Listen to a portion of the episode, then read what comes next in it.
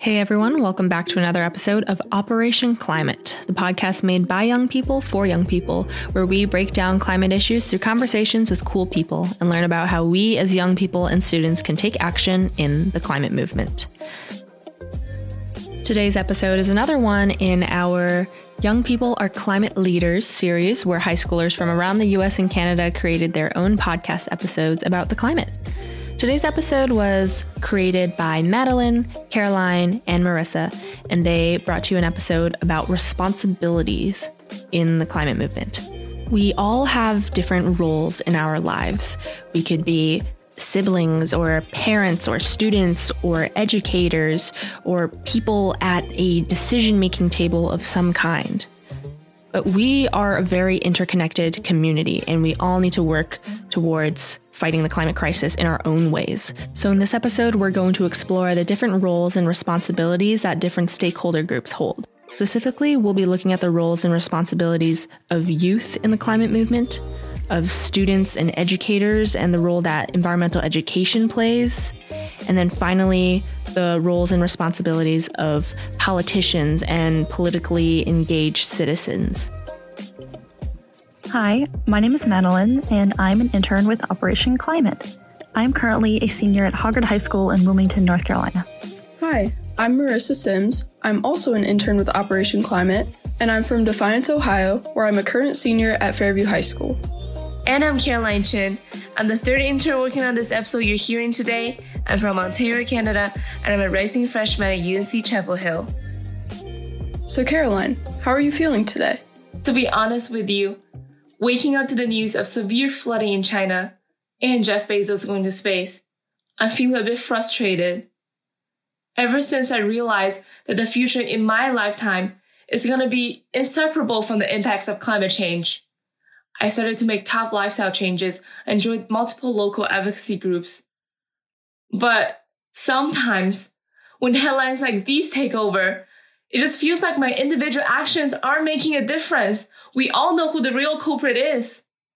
I'm sure as my peer, you can somewhat relate to my climate anxiety.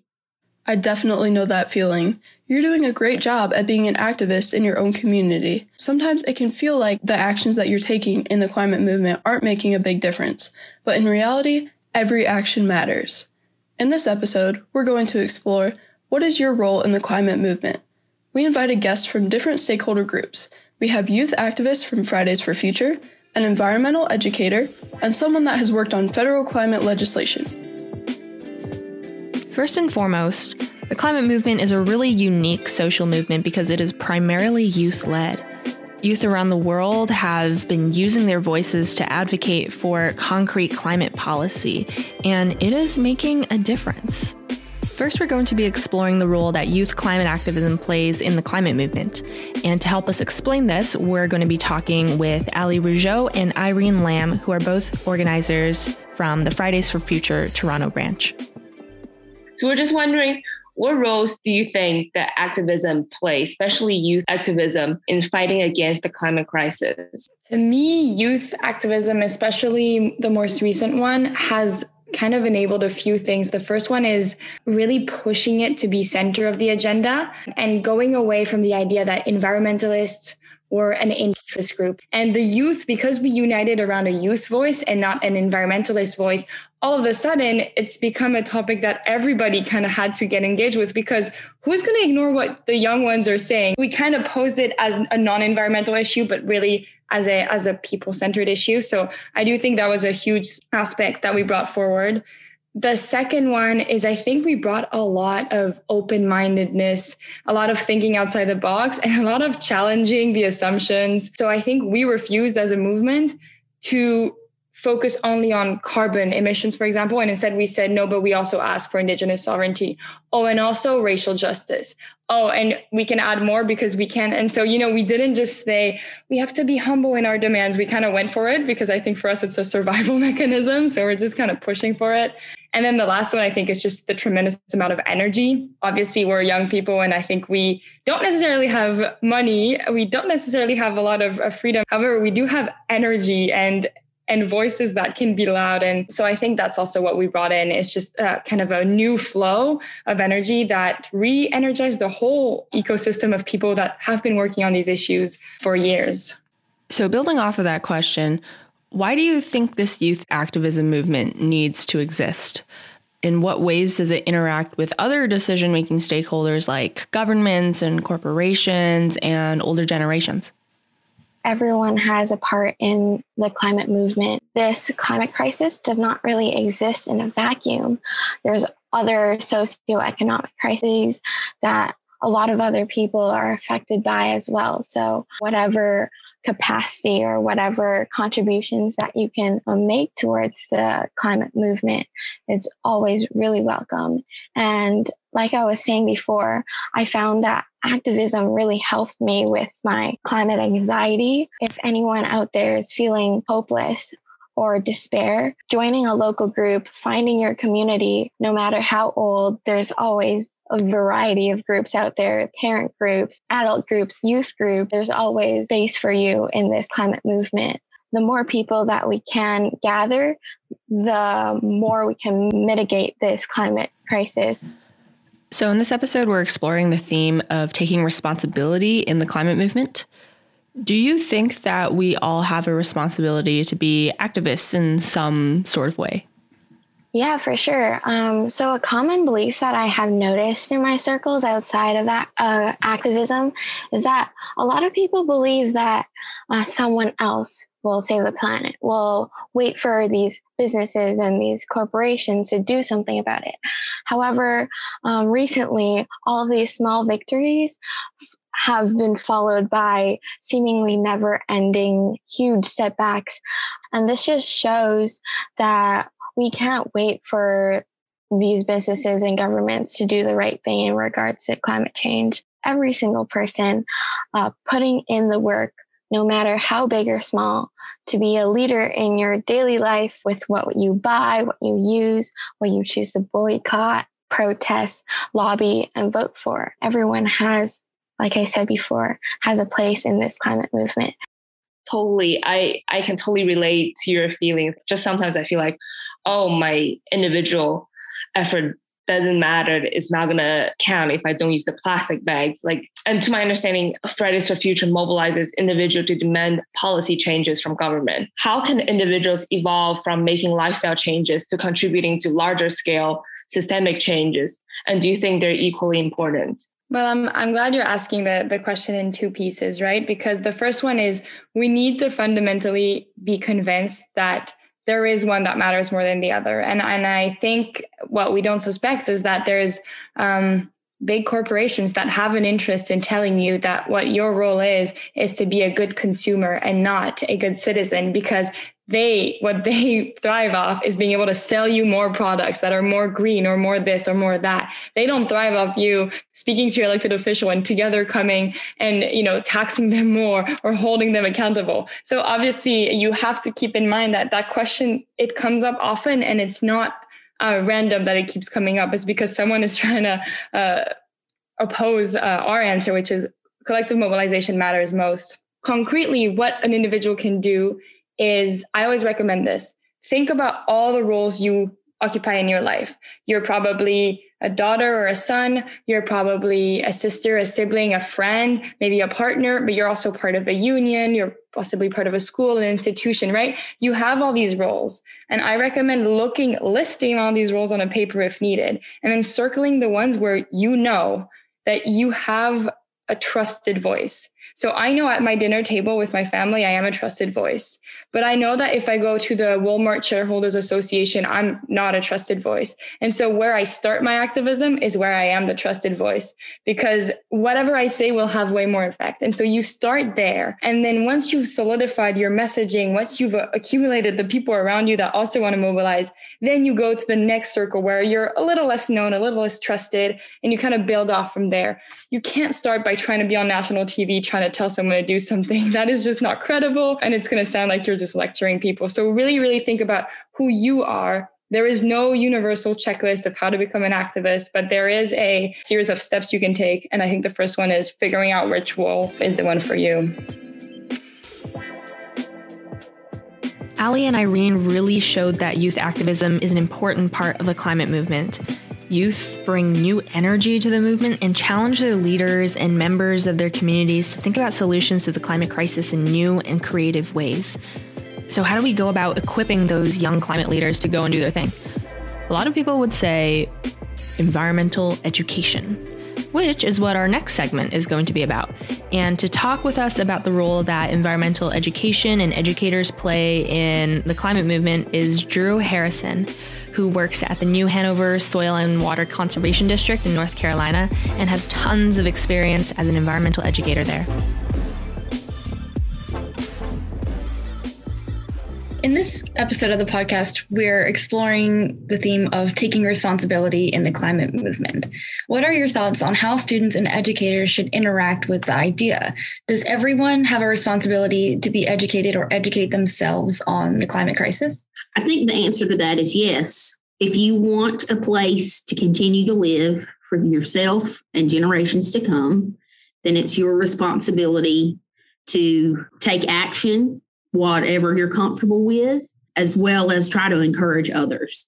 I remember personally when I was in elementary school doing some um, work with soil water conservation and making posters and uh, poems, and we planted a tree at our elementary school. And I think it's just so much more refreshing than sitting in a classroom reading a textbook because being really out there with what you're learning about is a different experience. And as you get older, um, now that I'm in high school, I do feel an increasing sense of hopelessness because it's been such a long time since I've been uh, privy to that kind of education firsthand.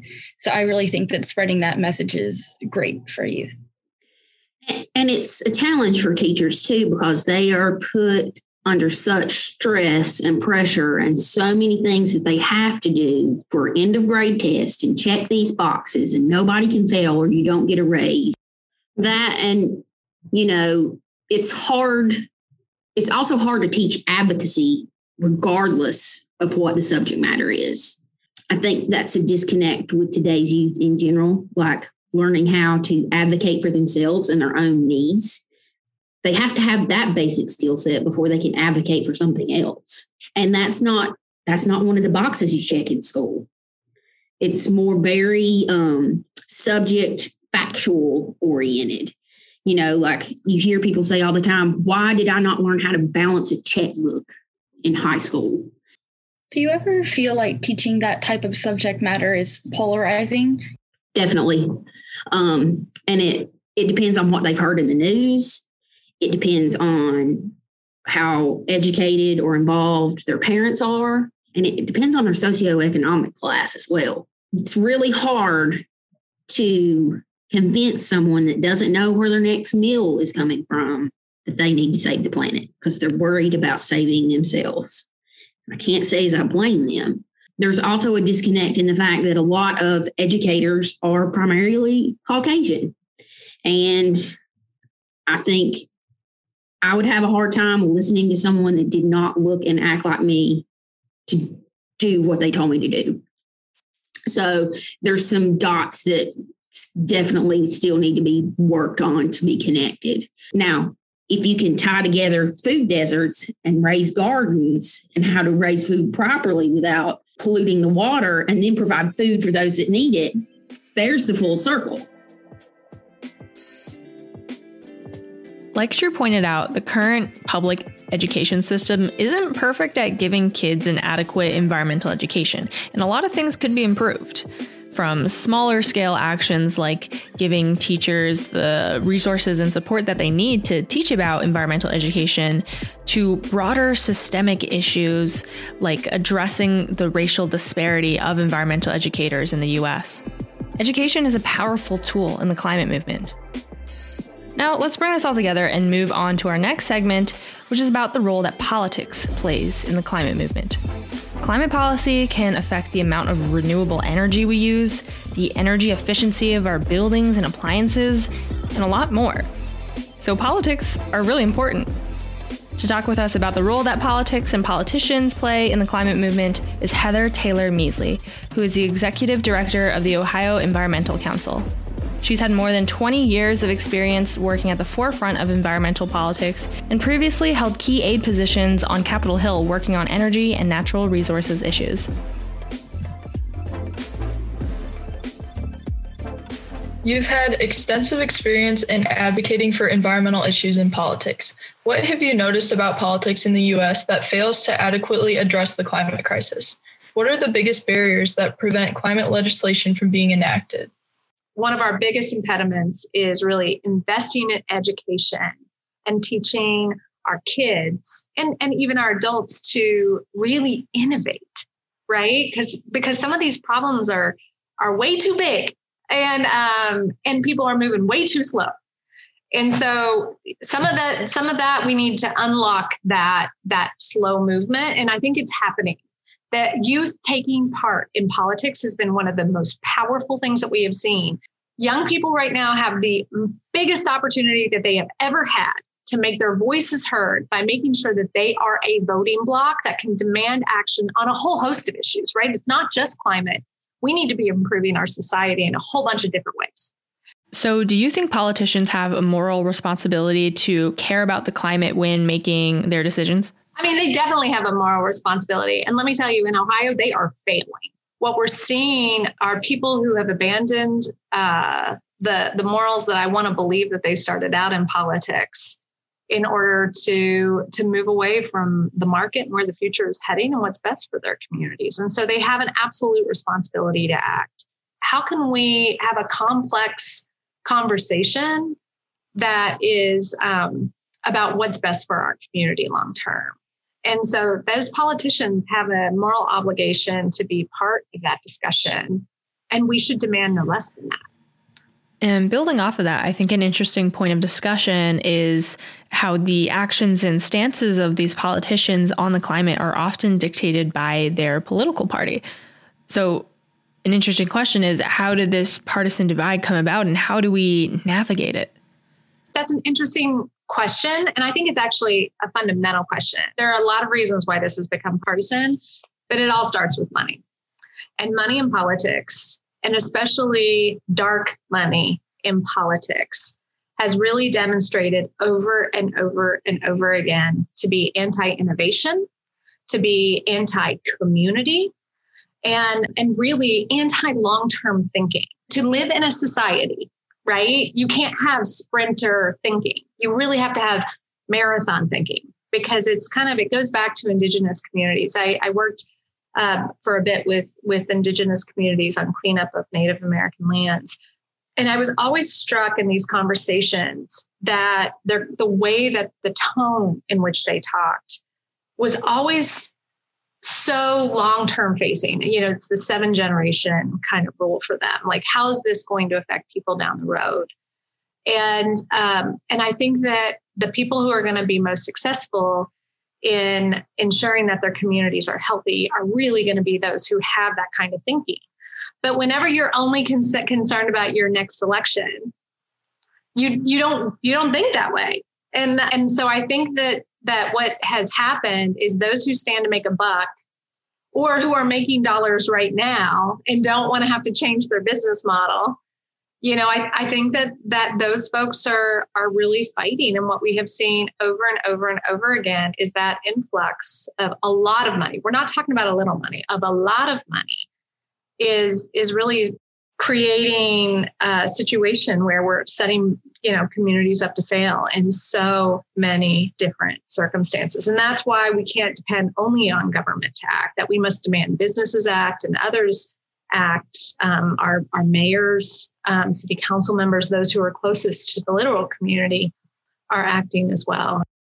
So then what would you tell young people who want to get politically engaged in the climate movement that it's so imperative that young people go vote because right now they're like oh the young people don't vote they don't care they don't got any money so we can just ignore them all they're going to do is tweet at us right First, that's powerful. Please continue to tweet. Please continue to call them out. They deserve to be called out. But by showing up and then completing that cycle of saying, this is wrong and this is what I'm going to do about it, right? Organizing those marches, continuing to talk to the press, continuing to stand in the gap and be bold. What I love about what's going on with young people is that y'all got nothing to lose, right? I just, I love how you're like, let's do it, right? Let's change everything. And, and, you know, that's going to be incremental. It's important that we do that in a thoughtful manner. But that boldness causes people to, to think differently and to think bigger and to maybe be in more problem solving mode. But if you actually start to demand it for your voting and demonstrate your power where where it really counts in that ballot box, there's no way you can be ignored. After speaking with stakeholders from the youth activism, education, and politics sectors, it is apparent that the responsibility of climate action falls on more than just one person or organization. It is easy to give in to hopelessness and the effects of climate anxiety, but like today's interviewees, instead of pointing fingers, it is important to understand your personal responsibility. Irene, Allie, Dru, and Heather use their individual platforms and area of expertise to accomplish something meaningful to them. This shows that every individual is just one piece of a larger puzzle. So if you ever feel that your contribution means nothing, realize that using what you have to do what you can may be more meaningful than you think. Thanks so much for tuning into this episode of Operation Climate. Make sure to subscribe on Spotify and Apple Podcasts to stay updated about future episodes. To also keep up with OC activities, make sure to follow our socials. We are at Operation Climate on Instagram, at Op Climate on Twitter, and at Operation Climate on TikTok. For a full transcript of this episode and links that you can explore to learn more about this topic that we covered today, head to our website at bit.ly slash Operation Climate Podcast. And we hope to see you next time. Bye.